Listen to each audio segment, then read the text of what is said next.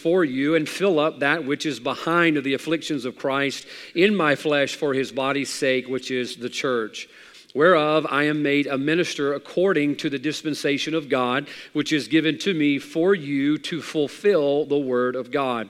Even the mystery which hath been hid from ages and from generations, but now is made manifest to his saints, to whom God would make known what is the riches of his glory and the, this mystery among the Gentiles, which is Christ in you, the hope of glory.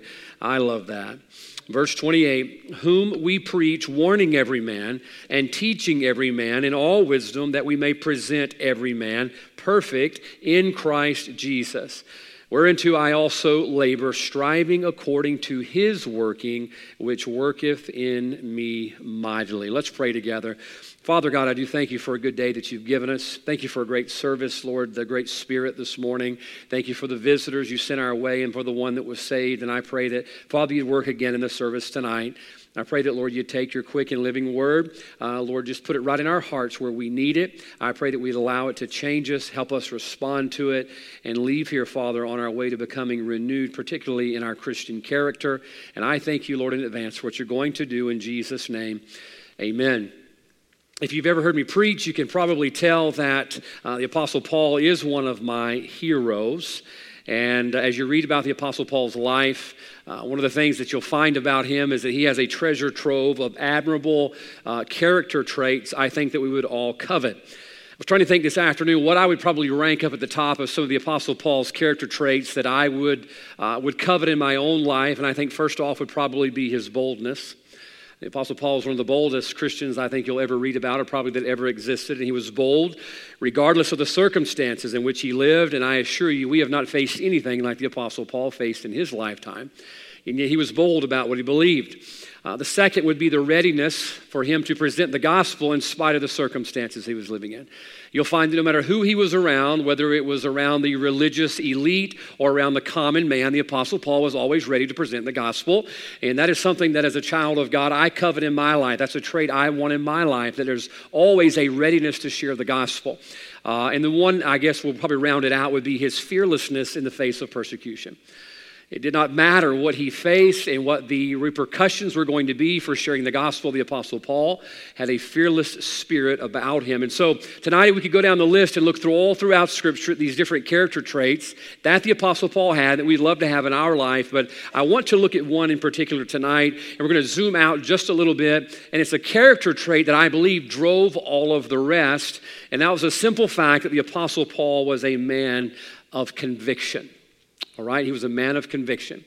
What was it that drove his boldness, his readiness, and his fearlessness was his conviction. Paul had something burning deep down on the inside, and that's what was translated into that boldness, that readiness, and that fearlessness. Now, if there's something I believe is lacking in the church today, and I'm talking about the people, not in the building, if there's something that's lacking in the church today, I believe it's simple, good old fashioned conviction. Uh, we don't have much, uh, uh, much grit anymore about the things of God. And conviction is something that's not popular today uh, because it's viewed as intolerant. We're not supposed to be convicted about anything because if I'm convicted about something, it automatically uh, means that somebody else uh, is wrong because they're not convicted about the same things I'm convicted about. And so we're very careful about things that we are convicted about. Uh, but I read this from David Gibbs. David Gibbs, who's argued before the Supreme Court many times, he's preached behind this pulpit. Uh, he defines a little bit in what he defined before the Supreme Court the difference in a preference in a conviction. Listen closely. A preference is a strong belief, but a belief that you will change under the right circumstances. Circumstances such as number one, peer pressure, number two, family pressure, number three, lawsuits, number four, jail, and number five, a threat of death. A conviction is a belief that you will not change. Why? A man believes that his God requires it of him. Preferences, preferences aren't, aren't protected by the Constitution, convictions are. It goes on to say a conviction is not something that you will discover, it is something that you purpose in your heart, as Daniel. Then he says this convictions on the inside will always show up on the outside in a person's lifestyle. Folks, tonight I believe that's a, a, very good illustration of exactly what a conviction is. A conviction is something that we hold in here, uh, that we believe so much, and that we have such a boldness about that that it overflows on the outside of our life. Now, the Apostle Paul faced circumstances in his day and age that would completely devour most of the preferences of Christians in today's day and age. Would you believe that? Uh, I mean, the things that we prefer as Christians, the things maybe even we're convicted about in today's society, the circumstances circumstances the Apostle Paul faced would chew them up and devour them. As a matter of fact, as our world continues to become more anti God, I think we all would agree with that tonight. Our world is rapidly growing exponentially toward an, an anti God philosophy. Now, as we move more and more in that direction, the only thing that's going to create a boldness, a fearlessness, and a readiness inside of us is for us to have the same thing Paul had, and that's some good old fashioned conviction, something that we will not change regardless of peer pressure or circumstance. Now, watch, I believe tonight it's been so long since many of us have seen it or even been stirred about something to have such a conviction about it that we may not even recognize it. And I'm, listen, I'm, I'm saying that about myself. I listen to a lot of the old preachers. I even have some of their records in my office. My daughter has a record player, and we'll play records around the house.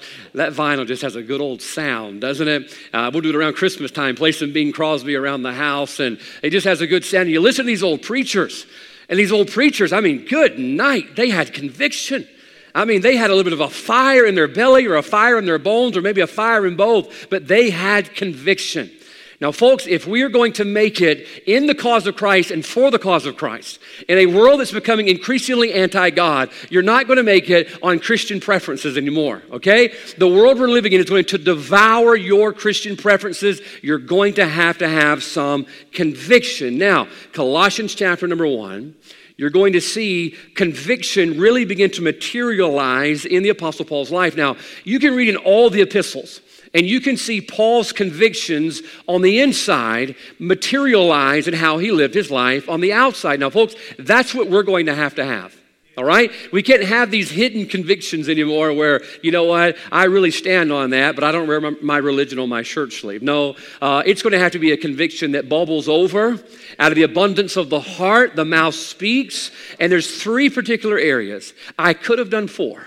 But I thought, you know what? This morning I was really hard and I gave them four, all right? So tonight we're only going to go three, and then we're going to get to the cake auction. Brother Nate says, you might not want to mention that we're having a cake auction. You're going to hurry up the preaching. I'm not going to hurry up the preaching for the cake auction, but I think you'll stick with me longer if you know that there's something sweet on the other end of the deal, all right? Tonight we're going to look at this simple subject the character of our conviction. The character of our conviction. We've got to be able to recognize it. Now, watch this. If we can't recognize it in the Christians' lives, and we're Christians, how on earth is the lost world going to recognize it in our life? All right? It's got to be something that we believe so much that it not only is on the inside and we're satisfied having on the inside, we believe it so much it bubbles over on the outside and really manifests itself in our life. And there's three areas here in the verses we just read that I think is going to help us, areas that we've got to have some conviction on. Now, look at verse 23. I tell you what, look at verse 24. Paul says, Who now rejoice in my sufferings for you, and fill up that which is behind of the afflictions of Christ in my flesh for his body's sake, which is the church. Whereof, now watch verse 25, this is a key verse in point number one. Whereof I am made a minister according to the dispensation of God which is given to me for you to fulfill the word of God.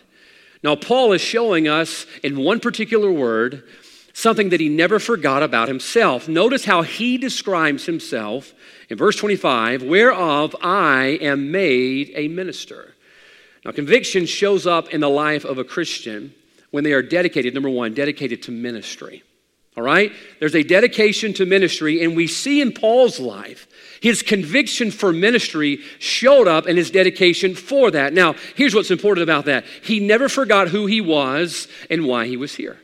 So, how do you know? Because he describes it in verse 25 by calling himself a minister. Paul says, The very reason I am here, the reason that I was left here after trusting Christ as his Savior, was to be nothing less than a minister. That is why we are here. Now, folks, listen, if we're going to fulfill the will of God until the trump of God sounds, we've got to have a conviction about this thing called ministry. Now, folks, there's a lot of things that we put the label of ministry on today. It's not ministry. So, how do you know? Now, watch this. Verse 25 defines ministry for us. Whereof I am made a minister according to the dispensation of God. Here it comes, which is given to me for you. Now, do you see that? Paul says it was given by God to me for you. Now, watch. Paul is relaying the things of God to the people that God placed in his path. What Paul is basically is, is he is a server.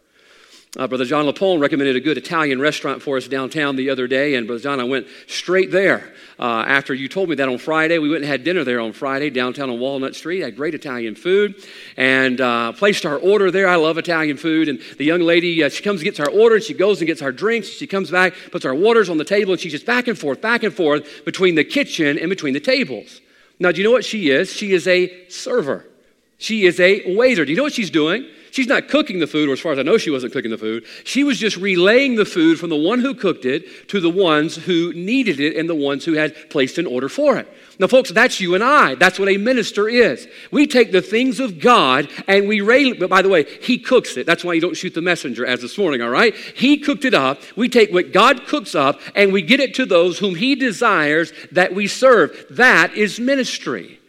Now, folks, by the way, when we follow this path and this model of ministry where it is given to us for them, we're following in the footsteps of Christ. Matthew 20, 28, what does it say? Even as the Son of Man came not to be ministered unto, but to minister and to give his life a ransom for many. Do you know what a minister does? What a servant does? They give. Thank thank the Lord, that lady, when she brought my plate out, she didn't take my plate and start eating off of it. I wouldn't have paid for it, all right? She took it out of the kitchen and she delivered it to me for what was mine and what I was looking for. Now, let me tell you something God has left us here to be ministers. God has left us to take the things of God to those that desperately need it. What does it say? Verse 25. It says, given to me for you. Now, folks, I think oftentimes we lose track of what a minister is. Christ gave the example of a minister who gave his life as a ransom for many. I was, man, my heart was blessed the other day. Brother Bo and I went out soul winning together, and we pulled up in a, in a rough neighborhood, all right? Uh, I figured the best way to train Brother Bo is we're going to go out in the roughest neighborhood I could find, and I took him there. We went in the roughest neighborhood I could find, pulled up, and we parked. Got out of our car, and we're walking in this neighborhood, and lo and behold, Miss Rushing done beat us to it. I saw Miss Rushing, Miss Renee. They were already walking around there. Here I thought, I said, Bo, it's a bad neighborhood, Brother Bo. Oh man, you better you better make sure you're, you know, you're locked and loaded over here, you know, concealed and carry, ready to go. And we're walking in there, and there's Miss Rushing and Miss Renee walking around in there. Boy, it just blessed my heart to see folks giving of their time and giving of themselves to take the things of God to those whom it needed to be delivered to. Now, folks, that's what ministry is. Ministry is taking what God has given to us and sharing it with those who've yet to receive it. That's why it's called good news. The gospel of Christ is why we are here to minister unto those who've yet to hear. The Bible says he gave his life a ransom for many. I want you to notice something in this passage. We're really going to see ministry illustrated. Paul says in verse 24, Who now rejoice in my sufferings. Are there sufferings in ministry? Evidently for you and fill up that which is behind of the afflictions of Christ in my flesh for his body's sake, which is the church. Notice when you're dedicated to ministry, you're faithful in spite of affliction. Sometimes we're only faithful as long as there's no affliction. As long as every door that I knock on, somebody's nice. As long as every door I knock on, I get a commitment, they're coming and they're going to be excited about being there. No, I hate to tell you, you're going to suffer affliction as a minister. That's why it's going to require conviction. Look, if you're not convicted about ministry and ministering and serving others with the things of God to those who desperately need it, if you don't have a conviction about it, you're not going to stick with it very long. Why? Because there are afflictions involved, there's suffering involved. Oh, what Christ went through for me and the little that I have to go through for him, it's well worth it if others might have what I have because someone ministered to me. We keep reading. The Bible says in verse 25, whereof I am made a minister according to the dispensation of God, which is given to me for you. Now, watch this to fulfill the word of God. Not only was he faithful in spite of affliction, but he was faithful in maintaining his focus. He says, I am here to fulfill the word of God. Now, folks, do you know literally that's why God has left us here to fulfill his word? You ever heard the old phrase, I, I could not find exactly who said it, be careful how you live. You may be the only Bible some person ever reads. I used to tell our teenagers when I was a youth pastor, there are no picture illustrations in here. Now, you may have a, a Kitty Bible where there's some illustrations in there, but you know, God didn't include any pictures in here. Why? Where are the illustrations. We're to be the walking, talking illustrations, the fulfillment of the very word of God. Now, look, the reason Paul did what Paul did in spite of his circumstances is because he was dedicated to ministry. And if you're going to be dedicated to ministry, it's going to require some personal conviction about what thus saith the Lord. I'm here to live it out. It is, I enjoy preaching, by the way. That's why we go long on Sunday morning. I enjoy it. Brother Michael, amen that. You're now the top of my Christmas card list. I enjoy preaching. Brother Nate, there you go. He's seconding it, all right? Everything be established by two witnesses. We're going long tonight. Blame them for it. No, we're not. But hear me out, folks. I enjoy preaching. It, it, it's something that's fulfilling because that's what God called me to do. But boy, living out the preaching, that's tough. That's tough. But you know, that's what we're called to do. If we're going to be a faithful, dedicated minister, we've got to do what the last part of verse 25 says to fulfill the word of God. 2 Corinthians 11, we're not going to take time to read it. You need to go read the grocery list of all that the Apostle Paul went through. Verse 11 alone says this in weariness and painfulness, in watchings often, in hunger and thirst, in fastings often, in cold and nakedness. A preference will not hold up to that.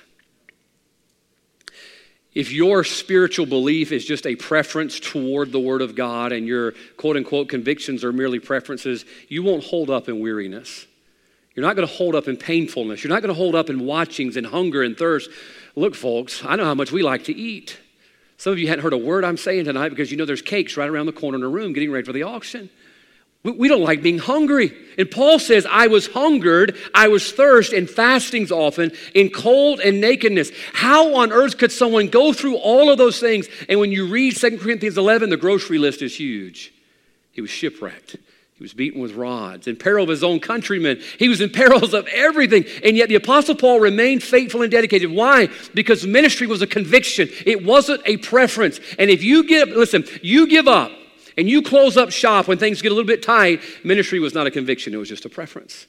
And you're not going to make it in the will of God, particularly in the days that we're about to go into. Philippians 4 9, Paul says, Those things which we have both learned and received and heard and seen in me do. What is he saying? He says, Fulfill the word. You know what you've heard and what I've taught and what I've showed you? He says, You need to do that and you'll be willing to do it, number one, if you're dedicated to ministry. Let's keep reading. Look, look down to verse 26.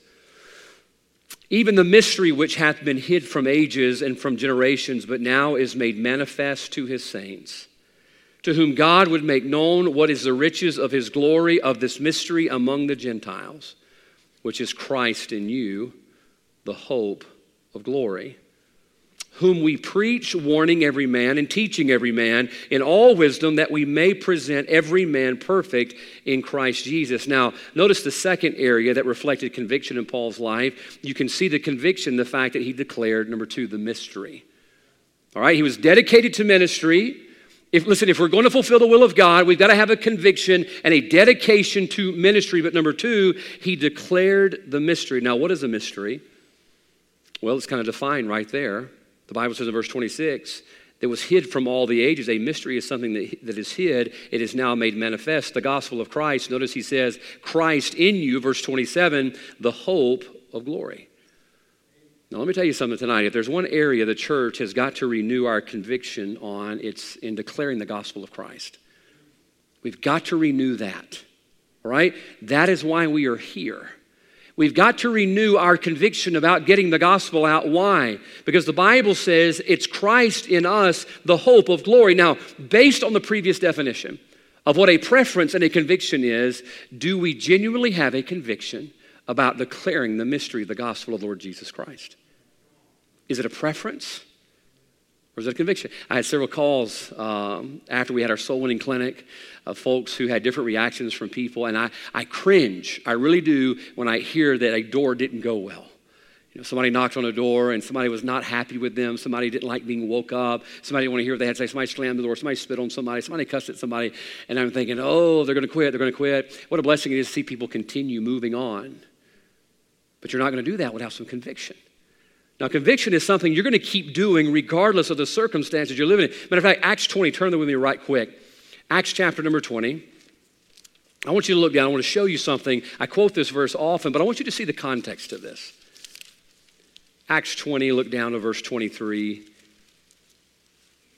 Paul knows that he's going to Jerusalem. He says in verse 22, not knowing the things that shall befall me there. Verse 23, save that the Holy Ghost witnesseth in every city, saying that bonds and afflictions abide me. Now, Paul knows what's coming, doesn't he? He knows that in the line of duty there's going to be bonds and affliction. But watch what he says in verse 24. But none of these things move me. Why? Because he has a conviction. He has a conviction of ministry. And watch this, he's going to declare the mystery of the gospel of Jesus Christ. You say, Well, how do I know that? Neither count I my life dear unto myself, so that I might finish my course with joy and the ministry which I have received of the Lord Jesus Christ to testify the gospel of the grace of God. Why did he keep going? Why didn't he quit when he knew things were going to get bad? Because he had a conviction to declare the mystery, the gospel of the Lord Jesus Christ. He says, The ministry which I have received of the Lord to testify the gospel of the grace of God. Once again, notice the movement. The ministry which I have received to declare it. Paul says, I'm just a minister. He had a conviction about ministry, but then we see him declaring the mystery of the gospel of Christ. Now, folks, understand this. Not everybody has heard a clear presentation of the gospel. I'm talking about a clear one. I was thinking about the different responses I've gotten lately out knocking doors. I've heard Christ is a profession, I've heard Christ is a religion, and I've heard Christ is a tradition. Now, if Christ is only a profession, and if Christ is only religion, and Christ is only a tradition, they are yet lost in their sins. So, how do you know? I want you to see this. The Bible says in verse 27 Christ in you. Notice it's not a profession, it's a possession. There's a lot of people that I have met in the past few weeks who Christ is a profession to them, or Christ is their religion or Christ is a tradition of their family, and they think that is good enough to get them through the pearly gates of glory. But I hate to tell you, it's got to be Christ in you. You see, it's got to be a possession. Now, if we are truly convicted that Christ is something we can possess personally, we're going to be convicted enough about it to make sure everybody else possesses it as well. Correct? If Christ is truly a possession and He can be our personal Lord and Savior, not my grandma's Savior, but my Savior. Aren't you glad as we sing in the song, He is mine? He is mine. I've heard people tell me knocking on the doors just recently, uh, my grandmother prayed for me. Look, I'm thankful for praying grandmothers. I had two that prayed for me as well, but that's not going to get me in heaven. It must be my possession. I'm thankful my grandmothers possessed Christ, but that's not going to get me into heaven. I must possess Christ. And if truly, watch this, we believe that Christ can be our personal Savior and a personal possession, then we're going to make sure everybody has that too. I think about our, our government. I appreciate them looking after our health and well being the way they do so much. They ought to, as much money they take from us. Amen. Man, they're just having all these campaigns about let's get vaccinated, everybody get your shot, everybody get healthy, and all of that. Man, evidently they believe in it. And, and look, folks, look, go and get it if you feel like going and getting it. But here's what I'm saying they believe in it. So, how do you know? Man, they're telling everybody about it. They're telling everybody about it. But here's the sad thing the sad thing is the government believes more in the vaccine than we do in the gospel. So, how do you know? Because they talk about it. They're sharing it, man. All the, all the news. Here, this pharmacy, that pharmacy, come on in. We've got your vaccine. And here we have the vaccine for eternity. It's the gospel of Lord Jesus Christ. And it's a personal possession that they can have. And if we truly believe that, we would make sure they had it more than the government's making sure people get vaccinated from the virus. I'm not against the vaccine, all right? Don't leave thinking, thinking I am. I'm not. I'm just saying we ought to be more excited about that than they are of that.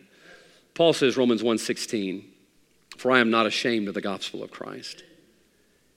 Now, Paul's writing this through the influence of the Holy Spirit of God. The Holy Spirit of God is giving him every word to say here in verse 16. But I want to tell you this Paul didn't have to say it for me to believe it.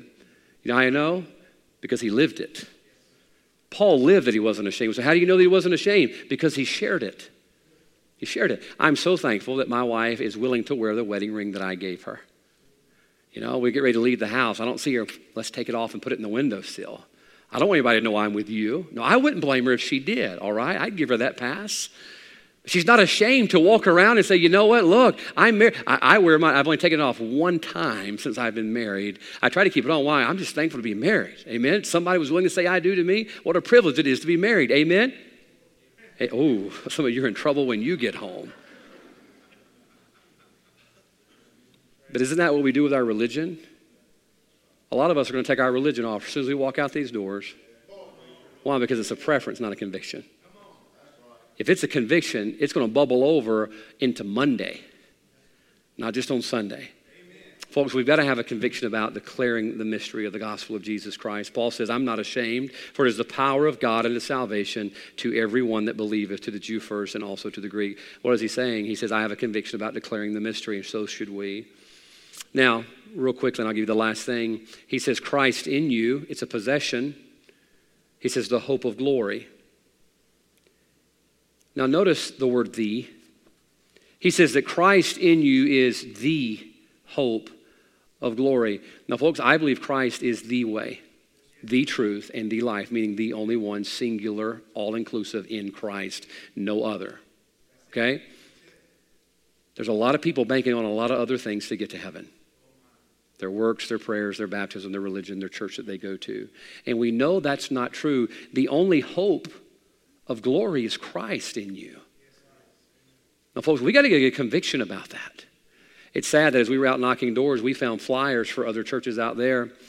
And a lot of those flyers are not pointing them to the one and only true way, which is through Christ.